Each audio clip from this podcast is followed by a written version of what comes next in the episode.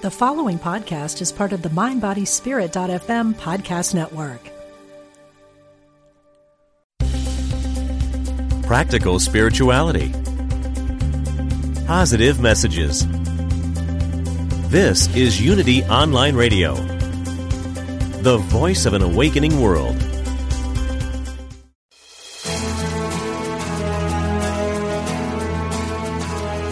Are you ready to create a life that's intentional and dynamic? Welcome to the Intentional Spirit with your host, Reverend Temple Hayes. I am so ready to create a life that's intentional and dynamic. I just feel that in every cell and fiber of my being. And I, I love this show because um, it always aligns. Just hearing the energy or the vibratory field behind the idea of being an intentional spirit. It, it's so different than just goal setting and visioning, even though those are really powerful. It takes motion, and an intentional spirit stays in motion and isn't stopped by events or outward circumstances that limit or they're not in God's waiting room. They're still moving forward. And I'm just really tickled today to have Kathleen O'Keefe uh, Kanavos with us. Um, I know her. I watch her live. I see her being intentional with everything she does. So, Kathleen, welcome to our show today. I'm so glad you're here. Well, thank you, Reverend Temple Hayes. I'm just tickled pink to be on your show. well, I'm tickled pink that you're t- tickled pink that you are on the show for sure. And you have so many incredible stories. And now you create a space for other people and all their stories. So take us way back um, to mm-hmm. a beginning of when you started interpreting dreams or wherever you want to go. You can start mm-hmm. with your mm-hmm. childhood, but let us know your mm-hmm. path of how you got from where you were to allowing life to unfold like you have. No, goodness, Temple. You know, I I'm Irish, married to a Greek. That's where the Kanavos comes from, and I was born with the gift of gab. So we may finish my story right like two minutes before the hour is up when you give me free reign like this. But yeah, my story probably begins. Oh gosh, way back, probably when I was like, um, I don't know, my first year of life. I noticed that, and I thought everybody had them. I had an, invis- an, imaginary friend, and it's amazing how many people have those. But his name was Gigi, and I realize now Gigi was a spirit guide since I was a, alone and I was an only child. Um, and I was born in, in Frankfurt, Germany, because my father was actually a Green Beret, and he stayed right outside of um, hot spots uh, the Cold War was going on, the, the, the World War II had ended. Uh, there were still a lot of bombed out places in Berlin and, and also Frankfurt and all the big cities. And there were a lot of, mm, how should we say, angry spirits. and so I believe Gigi was there to keep me safe. And now fast forward to when I was nine years old and it's actually in uh, the book that, that we did together, Mayhem to Miracles, uh, Sacred Stories of Transformational Hope, that you wrote the forward for, for, and my story was called The Face on the Pillow, which this is back in, in 1961 that, wow. that this came to my, my mother's attention. But I had been having this dream, this recurrent dream, all my little life. It just kept popping up and popping up and so the Berlin Wall had gone up, and everybody was very frightened, especially the Americans, because we were surrounded by Russian tanks. We couldn't get out. We couldn't get airlifted out. We couldn't leave the ground. We couldn't run away. We were stuck.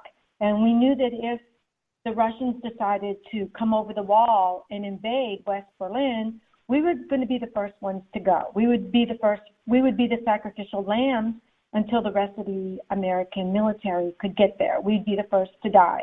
We knew that. Mm. And growing up with that in my mind, be, having had that explained to me, and realizing that I had really no other family other than a half brother who was in Nuremberg, so that didn't help. And uh, my grandparents were dead. I had no aunts and uncles. My parents had grown up in convents. So I was on my own with Gigi. And so when the wall went up, um, I remember I had gone to school and it was frightening because school was suddenly let out at 10 o'clock in the morning. It was everybody. The, the principal came on the intercom and said, "Everybody go home."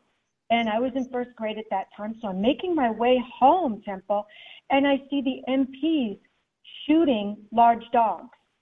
Oh God! In the, in the neighborhood, they're shooting large dogs, and people are throwing their cats in, into the the forest. And I get home and I told my mother I was so upset. And she said, um, Well, you know, I have to tell you, we have to let um, your hamster go. And I said, What? My hamster was the only friend I had. I'd only been there like three weeks.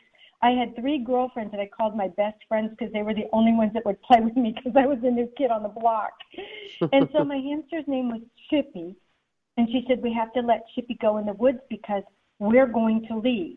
And we don't have time to find Chippy a home. So we have to let him go. And I said, No, no, it's going to get cold. It's winter setting in. Chippy's my baby. I'm not going to throw my baby in the woods. People were letting their their rabbits go. They were letting their snakes go. Everybody was. Oh God, that must have been awful. Go. It was their birds. They were letting their birds out of the cages. Um, it, it was like Chernobyl. You know, everybody threw mm. the animals out, and then they got ready to take off because we were hoping to get to take off and I said no. I said to myself I'm not going to let my baby die. So I took my hamster Chippy and I put him in my coat pocket and I put a carrot and some lettuce in my coat pocket and I sewed it up with him in there. And I said when I go Chippy's going. And so then all my my girlfriend's mother said to my mom because she was pretty much alone come over to our place we're all going over to Donna's uh, Donna's apartment and tell Kathy, you know, to bring her Barbie doll. We're going to let the girls play on the floor with the Barbie dolls, and we're going to be ready to run if we need to. So we went over to Donna's place, and I was sitting on the floor playing with my Barbie doll. I thought she was the most beautiful thing in the world. I wanted to grow up being a Barbie doll. and um one of the mothers Hey, you said, didn't miss the mark uh, too much, girlie. I don't know. That Barbie was awfully pretty, really, really tall. I mean, that you know, you you came into that closer than I did. I I'm just a little shrimpkin, but mm. uh, the one mother said, um, you know, Kathy's going to be the first to get married. And my mom said, really? Why is that? She said, because Kathy's so cute. She's so popular. And I'm thinking, really? I'm brand new here. And uh, my mom looked at me and she said, Kathy, are you going to be the first one? to get married? And I said, no, I'm not getting married till I'm in my late 20s, 28, 29. And they all laughed. They thought that was so funny because at this time I was like eight or nine years old. I was in first grade. And then another mother said, yeah, and I bet she's going to marry a prince because, you know, she's such a little princess. And, uh, you know, I was a little princess that could climb a tree faster than any boy in the neighborhood and outrun them all. So uh, my mom said, "You going to marry a prince?" And I said, "No, I'm marrying a millionaire." And they all laughed. They thought that was the funniest thing they'd ever heard. And then my my another mother said, um, "How do you know you're going to marry a millionaire?" And I said, "Because I've already seen him." Now they're all thinking pedophile, right? Nobody's right, right. They're all looking at me, and my mom's looking at me, and she goes, "What do you mean? Where have you seen him?" And I said, "I've always seen him in my dreams." There he's a face on my pillow. And when i turn my head to go to sleep i and i first fall asleep and i'm falling and falling down that great big dark hall there's this face on the pillow next to me and i see his big brown eyes and i see his kind of golden hair and and that's the person i'm going to marry Oh, they were all laughing hysterically except my mom. She was there looking at me because she already knew about Gigi and she knew I had some pretty strange things going on in my life. So now, fast forward, Temple, to um, like uh, 20 years later. And on Sadie Hawkins night, which is the first weekend in the week of November, uh, a girlfriend of mine had asked me to meet her in a grungy bar, which I never go to. I hate those things because she was getting ready to get divorced, and it was actually in the Sheraton bar uh, in Fort Myers. And I said, okay, look, I'll meet you for for one drink. That's that's it. I you know I hate bars, and I'm thinking to myself that might be part of your problem. You know, hanging out in these grungy bars. But I met her and we sat down, and before we knew it, we had like the table was full of all these guys.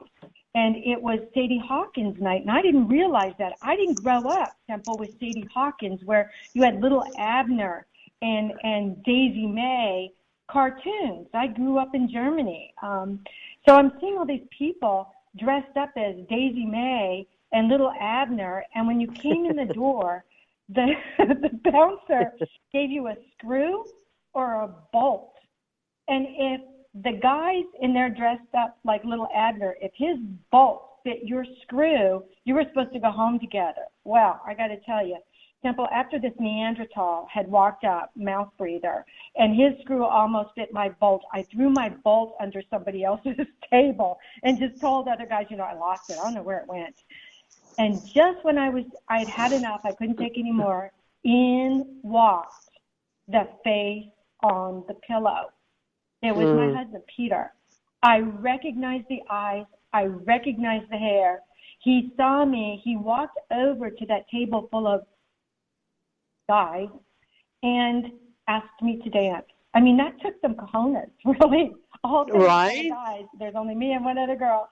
And he asked me to dance, and we danced. And three years later, we got married. And I think what's so important right now about this story temple is the fact that so many of us have been locked down. We have not been able to go to work, to socialize, to to uh, go to grungy bars or any bars. no mm-hmm. bars at all, no restaurants, nothing. Right. And single women, single people, single men are asking themselves, Am I ever going to meet the love of my life? Am I going to be alone forever? Is there a reason to go on? And I always tell them, you know, trust in your dreams, but mostly trust in God. You have somebody that you contracted for before you were born. Some of us get to be reminded in our dreams of what they look like, what we contracted for. Some of us don't. But if we trust in our higher power, in our inner guidance, in our spirit guide, we will find that right person. And despite the fact, Temple, that I had been engaged for four years to somebody else and then broke it off because I was like, this just isn't the face on the pillow. And I, I dated really fantastic men. My mother's favorite saying was, Kat, why are you waiting till the petals fall off the rose. You're not getting any younger. I mean, I was like, oh, mom, please, please. I, I'd rather be alone than to be with the wrong one when the right one comes along. And I think that's the whole premise for that story. Trusting your inner guidance, trusting God to send the right person to you, trusting in your dreams to validate that yes, it is, believe. I always say, Temple, believe, but validate. I'm not a blind believer. Everything I believe in, I know because I have had some kind of validation in my waking and my living world. So believe there's somebody out there for you. That they're there. And you will find them. The trick is to not be with the wrong one when the right one comes along. Exactly, and of course you're also saying and be be mindful because your parents don't usually know. it's a good thing you didn't listen to your mom, you know, because yeah, you would be with like, oh, no, some other experience. You eh, honor parents does not mean do everything in their opinion, right? That's right. That's right. You can't let anyone dissuade you from your path. And and you know, I talked about that at Unity when when you were so gracious to ask me to speak to your huge congregation. I was like, "Oh my goodness." and I talked about our life purpose, which is part of, you know, the intentional spirit seeing and being, um, being in step with why we came here to begin with, and knowing that the the um, partners that we choose in our life and the friends like you that we choose in life are all part of our life purpose and trusting, especially during this horrible COVID, uh, trusting that we are not going to die until we have fulfilled that purpose. And those people who do go home, and that's what I call it. I mean, to me, I've looked death in the eyes so many times that death and I are old friends. Um, I'm not afraid of death. I realize death is the person who's going to walk me down the aisle to God, back home. And so I'm not afraid. And until we have fulfilled our purpose, we're not leaving this earth plane. We still have work to do. So if, if any of your listeners are, are afraid of catching COVID and dying, ask yourself, have I fulfilled my purpose? Do I want to be walked down that beautiful aisle to God, to heaven, by your friend at death? Because here's the other clincher for this, Temple. That's we're all going to die. Nobody can live forever. So it's a case of getting your work done that you said you wanted to get done before you were born, which is fulfilling your life purpose. And until that happens, you're not going anywhere. Well, and it it's been so evident to me because uh, dying has been dying and living, living and dying has been kind of my subject um, most of my life. And, you know, part of that came about with being so young and having already had so many people die in my life. But the the thing that I have discovered is that the people that don't fear death, they aren't afraid to really live. You know, there's definitely mm-hmm. a connection there. Uh, because when you're afraid of death, you're you're hesitant to live. And um, I, I'm like you. I I think that was one of the things that shocked me the most when COVID started was that people were surprised that they were going to die. I'm like, oh, you just figured that out, you know. you can't avoid it. You know, this might be the means in which you do it, but you definitely aren't going to get spared that experience. I love what you're saying is you're you ask yourself the question, am I still on my purpose and am I done yet? You know, I don't mm-hmm. feel done yet. Mm-hmm. I feel like we're just people like us, we're just getting started. You know, we're always getting started. When we finish one thing, there's another thing in the line to go. And you know, um, we'll be 150 before finally, you know, our, our mm-hmm. good friend mm-hmm. Death comes and says, okay, so you're starting to really wrinkle up like a prune. You're ready to go? I know, I know. I'm going for 152. yeah, yeah, I think it yeah. might be time to go. I think my foot just fell off. So, yeah. That's so Until funny. we're like the salmon swimming upstream and they spawn and then they literally fall apart until I'm literally falling apart, I'm not really going to be ready to go. Until then, you know, it's it's just a, a, another exciting chapter in our book of life. Absolutely, absolutely. Well, for um, a number of years ago, you actually were facing um, a possible early death, were you not? And what age were you then? that you started having the dreams? Well, um, interesting. Yes, I was. I I had. No, if you had told me when uh, I was in college, or even when I was first working uh, teaching psychology at USF in Fort Myers or special education, that I was going to come down with breast cancer, uh, actually a nine by eleven centimeter uh, recurrence, and be faced with death, I would have told you were crazy. And then if you told me that I was going to write a book about it that was going to win awards, I would have told you, yeah, what planet are you from?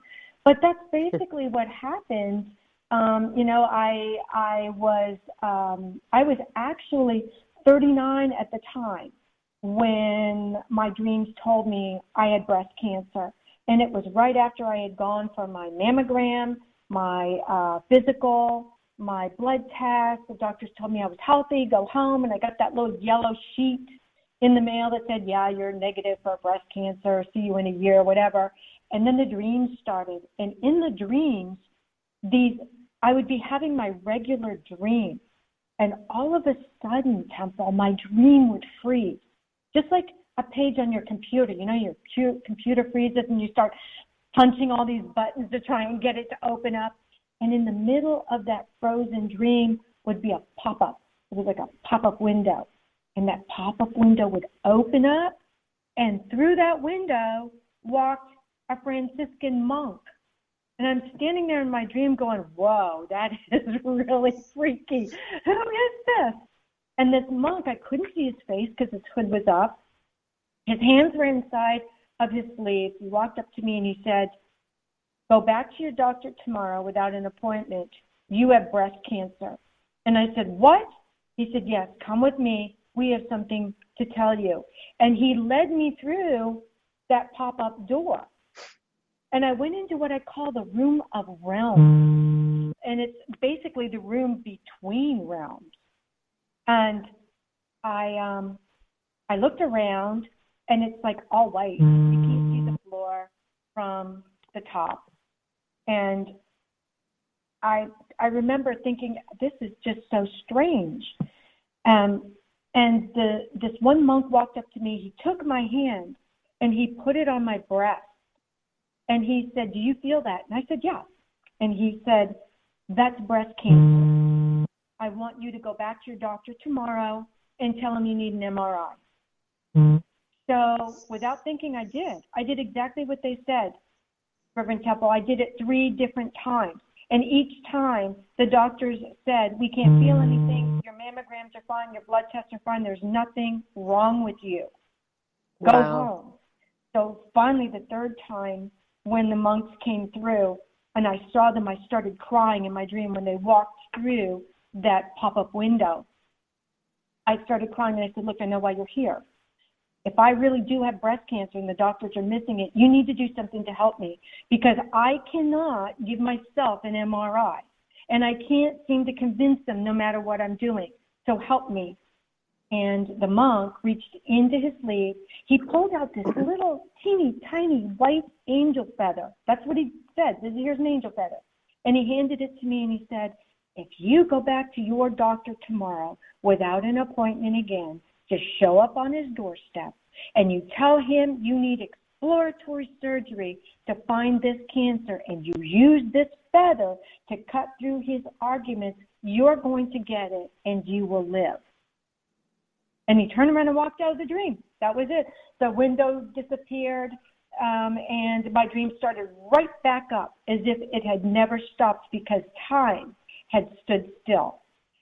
So I actually went back to my doctor, just like you said, and my doctor looked at me when I told him what I wanted to do, like I had poured gasoline on myself and set myself on fire. And I ended up convincing him to do the exploratory surgery by pointing in my mind, pointing that feather at him. He went out, made an appointment. Long story short, I was in stage two with breast cancer in a lymph node. And wow. they only found it through exploratory surgery. So I believe, I want to end that story temple with this. I believe we're all born with spirit guides and guardian angels. We're their job, and they take that job very seriously. And until we have fulfilled our life purpose, they're going to be there for us in our dreams. We have to ask them. We have to be intentional and say, please help me when we're faced with a dilemma.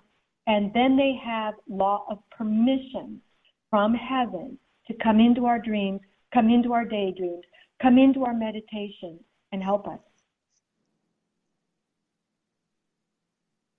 And it's that it's that strength, you know, that clarity mm-hmm. of following your intuition because everybody kept invalidating you and, you know, mm-hmm. what a blessing that you were persistent. and that you just kept saying, "I, I need you to check me out here. Something's off." Mhm. Mhm. Exactly. Exactly. Don't take no for an answer. My rule of thumb is when somebody tells me no, it just means start again at the next level up. And you can't go any higher than God. I love that. Start it. Start at the next level up. hmm That's wonderful. That's well, your life has been um, a whole story about that for sure. You know, Mm, it has it been has. an amazing, Mhm. amazing journey. Well, I know that when we come back after this short break, we're going to get to hear about not only your healing with breast cancer, but then you had, I think, another incident or two. But then you went on to, you know, write so many books, and we also want to celebrate your new book uh, that is coming out in the in the next few weeks. So lots of uh, good things to look forward to. I want to thank all of you for tuning in, either currently or thank you for tuning in um, later on and downloading and um, listening to our show. And I tell you, Kathleen O'Keefe Kanavos is a powerhouse. You can look her up on the internet. You can follow her with her different books, and she's not hard to find because she's all over the internet. And I want to thank all of you for tuning in and stay tuned. Go into templehayes.com or firstunity.org. And it's just really a pleasure that you are continuing to listen to us and, and be part of our shows. And we'll be right back after this short break.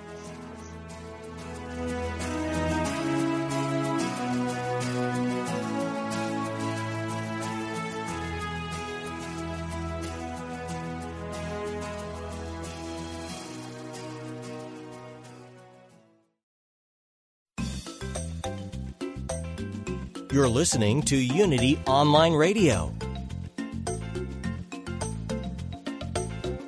the voice of an awakening world.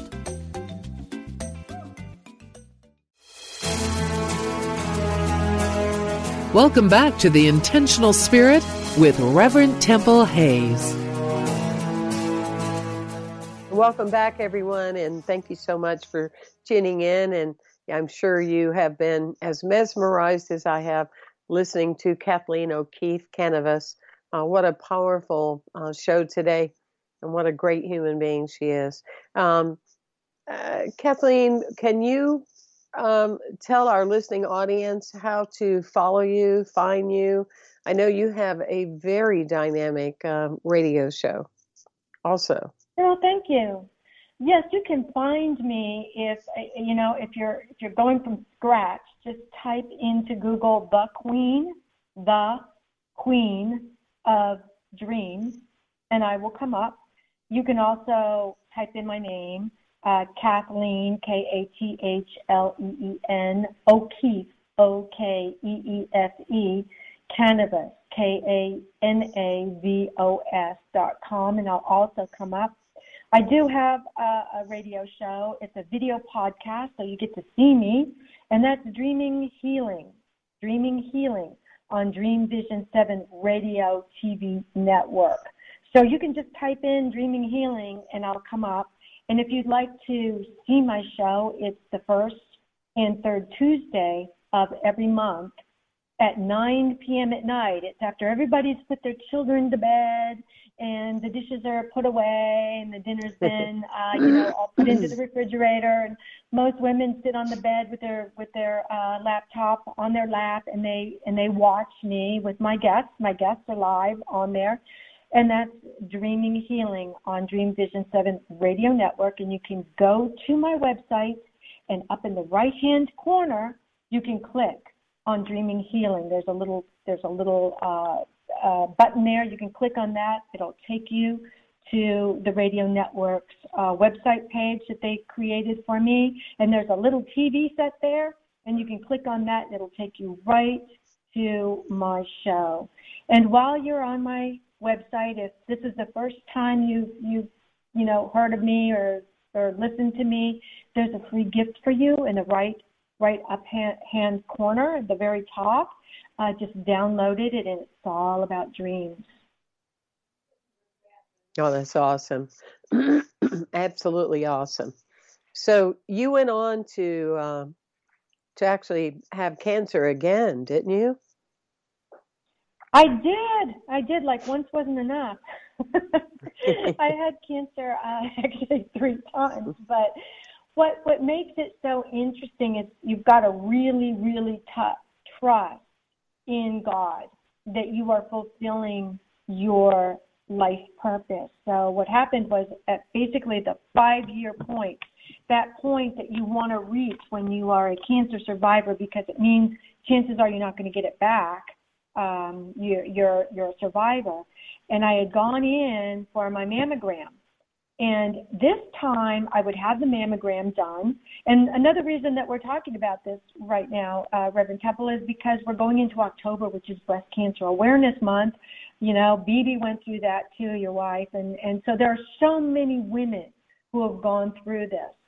And um, I had my mammogram and I had the radiologist reading it in front of me. And because I had been working so closely with my spirit guides, um, they told me what foods to eat. Like they told me I had to get dandelions during uh, my um, radiation and chemotherapy. And you know, I think it's important to say, Temple, my spirit guides did not say go find Swami Wami Rama Lama Ding Dong, because I'd have done it. they said you go back to your doctors and you tell them this and you tell them that and you and you take control of this so heaven trusts in our medical community. But I think the important message here is sometimes medicine can only go so far, and then comes God. So you have to kind of trust in your spirit guides, your guardian angels. So when I was having my mammograms read in front of me with this radiologist, one of the monks orbed into the room beside me. Of course, I could only see him like I can only see Gigi. And he pointed to one of the films on the wall that was backlit and said, Tell your doctor to look right here. I mean, he pointed to the spot. So I put my finger there and I said to the doctor, What about right here? And he turned around and he looked at me and he said, Mrs. Kanavos, that's not the breast that had cancer. I said, Yeah, I know, but what about right there? He looked at me and he said, You're healthy, go home. and I said, But can you look there? He said, There's nothing there, go home. So I went down to L2, which is lower level radiation 2, where the chief of radiology was one of my doctors. And I walked through the door, and as soon as I walked through the door, he was standing there. And he said, Dr. Gupta just called me, and he thinks you're having an anxiety attack. And he said, with all that you've gone through, Kat, you know, that's perfectly normal. You're healthy. Go home. So I did. I went home, and that night I was sitting in the bathtub crying, going, I know something's wrong. My guide would not have orbed into that room if I was healthy and I should go home. And that night, the spirit guides came back into my dream and they said, You're right. It's on the other side. Now you're going to have to really be strong. So I went back to my radiologist and I said, Look, you did the MRI last time. I want you to do another one. And he said, no, he didn't. They gave me the runaround. Peter was with me. I went up and down four different floors of the hospital. The, the doctor on floor two said, no, he didn't do the MRI. Go to the doctor on floor nine. The doctor on floor nine said, no, no, I didn't do it. Go back down to floor two. And so at the end, I went down to lower level two to the chief of radiology when I walked through those doors, my hair was on fire. And I looked at the secretary. She must have p- pushed the panic button because the doctor walked through the doors. And I said, Look, I don't care who did the last one. You have my records there. You look it up. You need to have those records. And if you don't, then you're at fault. I want an MRI and I'm not leaving. And this is the important part, Temple. I'm in the waiting room. People are now looking at me and the doctor's going, Do you want to go in my office and talk? And I'm like, No, I don't. I want to be right here with your secretary to make this appointment. I said, I am not leaving till you call up and you get me this appointment. I am going to lie down here on your floor and kick my feet like a two year old that's had their candy taken away until you get me that appointment. Well, Peter has backed into a corner now, and he's just kind of hyperventilating. And my husband is six one; he's a big man. So the doctor finally looked at me and looked at the nurse and said, "Go ahead, make the appointment for her." Which just goes to show you, if you stand in your power as a woman and you speak your truth and you don't take no for an answer, you're going to get what you want and what you need. exactly. So they, it took me three months Reverend Temple to get that MRI. That's how long it took me. And the MRI showed an area on the other breast that the doctor said didn't have the cancer that was 9 by 11 centimeters.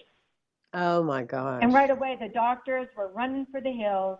My records disappeared out of the hospital, but that didn't matter because I kept copies of everything, and some of the things I kept were originals and I still have them to this day, just in case anybody went after me when I wrote the first book, Surviving Cancerland.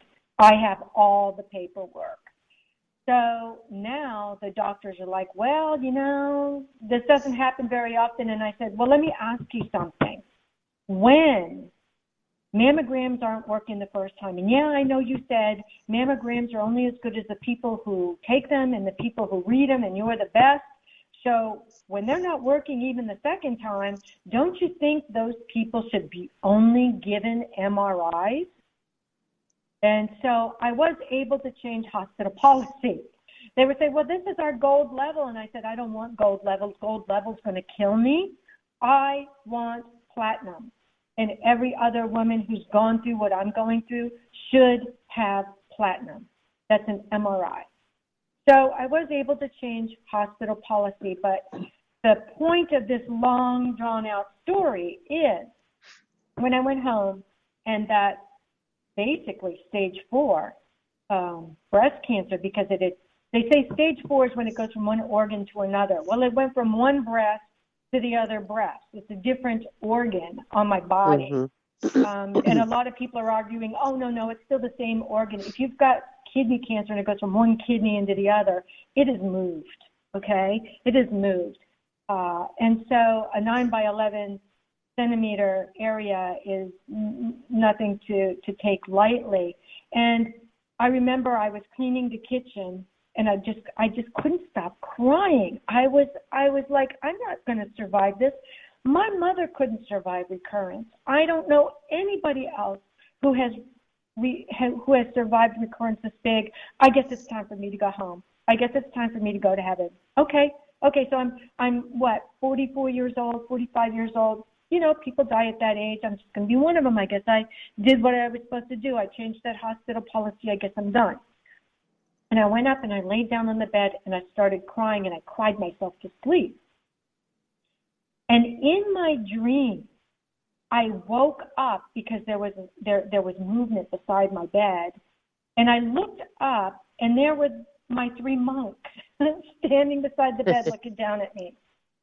And I looked up at them and I said, "Yeah, I know why you're here. I got it. I'm dying. I'm okay with it. I understand, but you might want to warn God before I get up there because I've got some really big bones to pick with Him." Not at any time in any lifetime I know my soul would I have done something to deserve this once, let alone twice. And I went through all of that crap, you know, all of those 21 surgeries and chemotherapy where I, I almost was ready to commit suicide because it would have been easier than the chemo and the radiation and all of that just to get it all again and go through it again. No, I don't want to do that. Mm-mm. And the monks looked down at me and they said, Don't you remember, Kat? And I said, Remember what? And they said, You told us before you were born that you wanted to come down onto the earth plane during a time when God was being taken out of the schools. God was being taken out of public. God was being taken out of everything. Everything religious was being torn down and put away in the closet. And science was being worshiped as the new God. You were going to show them that science is a gift from God, an ever changing gift from God, not God. You worship God. You thank Him for the science. That science only goes so far, and then comes God. We told you we'd be with you every step of the way, and we have been. You are not going to die. I remember looking up at them and going, What the heck was I smoking up there when I decided to say that? It's the only time I've ever seen them laugh, Temple. they laughed, they turned around and they walked out of my dream. But at that moment, I had something that I call total surrender. And, and it's such a wonderful feeling. I said, Thy will be done. Okay, if I told you, God, that I was going to do this, and you're sending me these profound monks as your messengers, thy will, not my will, be done. And I will walk through the fires of hell as long as you send those monks with me to bring me back. I will do whatever I contracted with you. Just don't leave me. And I heard a voice say, I won't. And from that mm. moment on, I surrendered my body and soul completely to God. And no matter who He puts in my way or what He puts in my way, I, I, I do the same thing you do. I say yes. It's just yes, whatever it is. I have no idea where I'm going. I have no idea who that person is, but the answer's always yes. And I've been blessed. I have been blessed with the most incredible teachers and friends like you. And so that, that moment of true surrender, you'll know when you've got it because it's like your heart just floats up into your brain and you know you're there. Mm, that's so powerful. And you've uh, written several bestsellers, that's for sure, and supported others in doing the same. I, I love that you are creating such purpose for so many people, especially you know first-time authors. Also, um, tell us about your new book that's not even out yet, and it's already a bestseller. I think it's one of the reasons why it's a bestseller is because you wrote, wrote the foreword. No, uh, I don't know about Reverend that. Dr. T- oh yeah, that is an, an, an it's just an incredible um, foreword, and uh, you know, I decided after I went through what I went through that everybody has a story to tell. And there are so many wonderful stories out there that never make it into a published book because the publishing community is just looking for the next Harry Potter, which was a great, great series. But not all of us are writers. Uh, you know, the, we not all of us can write Harry Potter books or or Celestine prophecy books, but we've got James Redfield in the book Mayhem to Miracles as well, and that's by Sacred Stories of Transformational Hope, Sacred Stories, and it's true stories of courage, triumph, and peace. And in the foreword, what I loved is your quote. You said, Don't ever give up on your hopes and dreams, for mm-hmm. you too can move from never to always.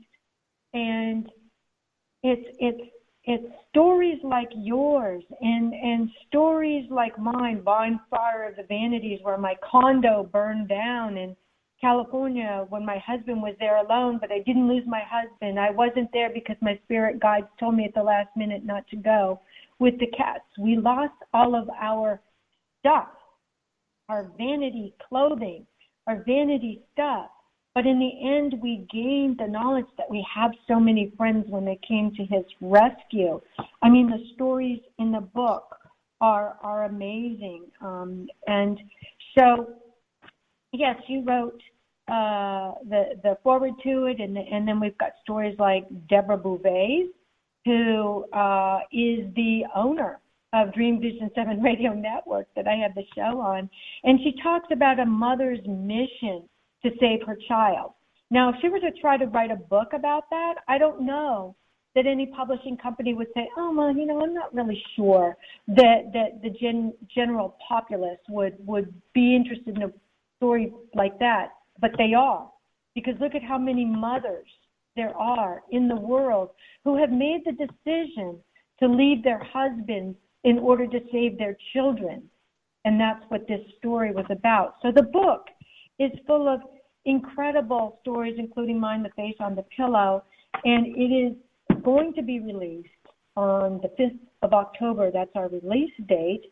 And uh, it's co published by uh, Reverend Ariel Patricia and me. And it has James Redfield, Sister Dr. Jen is in there, Bernie Siegel. We have got an incredible uh, group of authors, including Bibi, is in the book talking about how, you know, much like me, she was this athlete. She was going all the time, and then boom, she finds out she's got breast cancer. And what's she going to do? And her mm-hmm. story is, is just phenomenal. And so you can pre order the book. Uh, it is on, uh, there is a pre order book uh, button on Amazon. And uh, the book is a number one Amazon bestseller in new releases in two categories already. I love it. That is so, so cool. Well, I imagine too, I mean, didn't you find the story of, um, talk about somebody having to reinvent themselves, the former major of the military, uh, Sandra Kitt? I mean, she had yes. an over the top story for sure. Oh, she did. And you know, it's amazing to me how many people in this book, their stories are tied into you, including, including Re- Reverend Sandra Kitt, where, you know, you find her in the hospital and all she can move, she has a drug induced uh, coma, basically, or a stroke. All she can move is her pinky finger. And you look down into her eyes, which are the windows to our soul and you say to her, Are you ready to get out of here? And she moves that pinky finger and blinks, like, Yeah, get me out of here now. And um, we've all become great friends. And there's nothing. She rides horses. She goes skiing. Yes, she needs a walker sometimes to help her, but she's getting better every every day. So um, her story is phenomenal, and uh, she also is in this book where um, she she shares everything that she went through.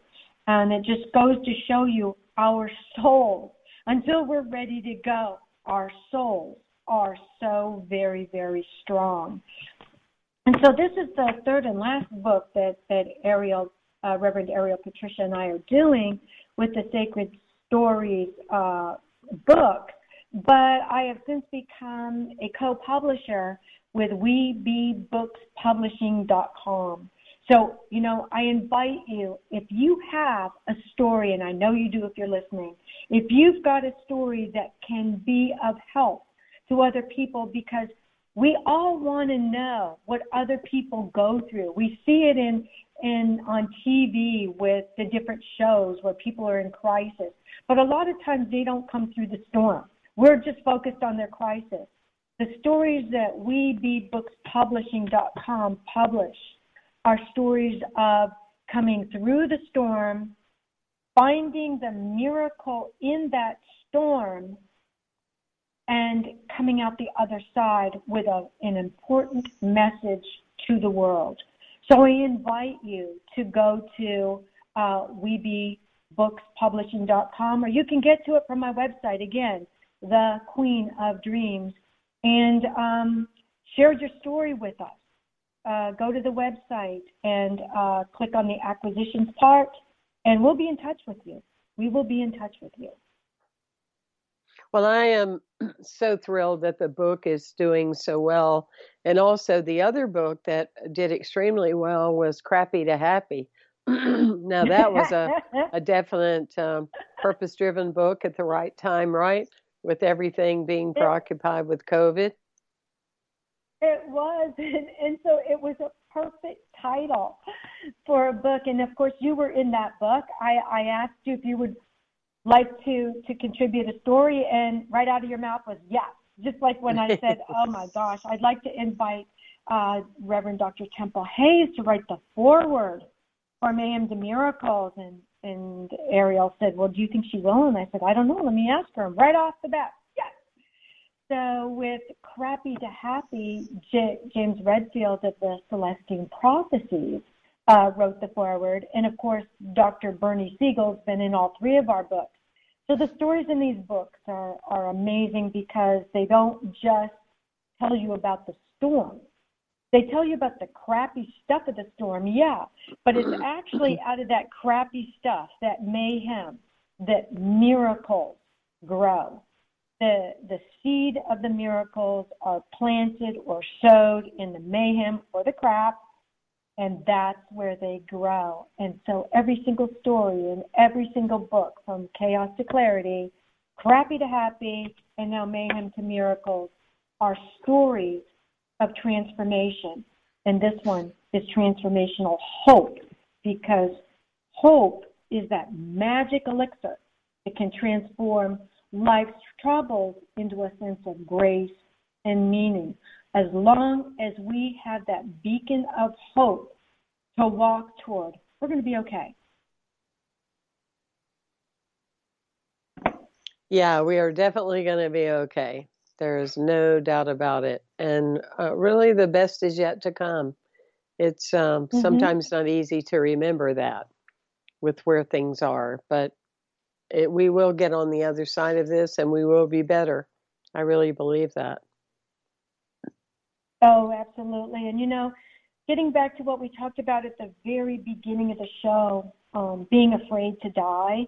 Uh, you know, I know this the one of the guests that came on my show and we were talking about the fear of death because that's something that's on everybody's mind right now. She said, "You know what? When I die, I want to come screaming into my grave sideways, yelling, God, that was fun. I can't wait to do it again with, with, with a martini in my hand and a banana split in the other, two things that I can't have now, and know that the next life I'm going to have lots of them and I can eat lots of it in heaven. And she said, That's what I want to do because this life has been so much fun. And all of these challenges, all of this mayhem, all of this crappy to happy has been part of the building of our miracles. I love that. I love that. It's a great time to make new choices and and live and say yes right now. You know, that mm-hmm. that's the thing is don't prolong, you know, what's in front of you. Listen to your heart and you know, open up to to what is possible.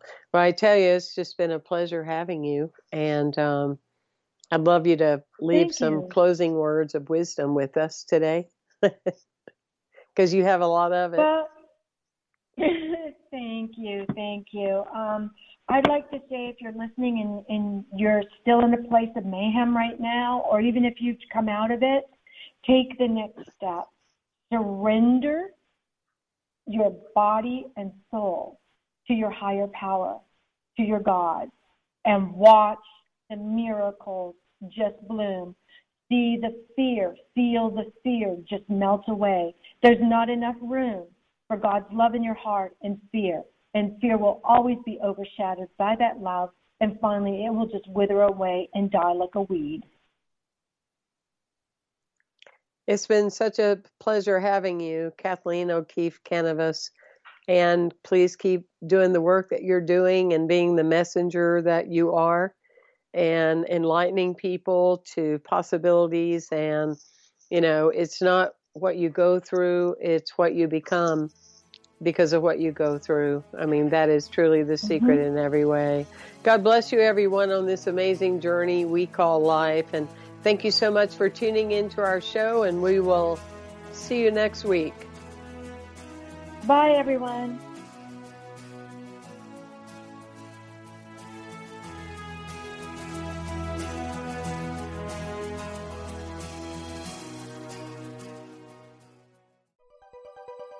Thanks for listening. This is Unity Online Radio, the voice of an awakening world.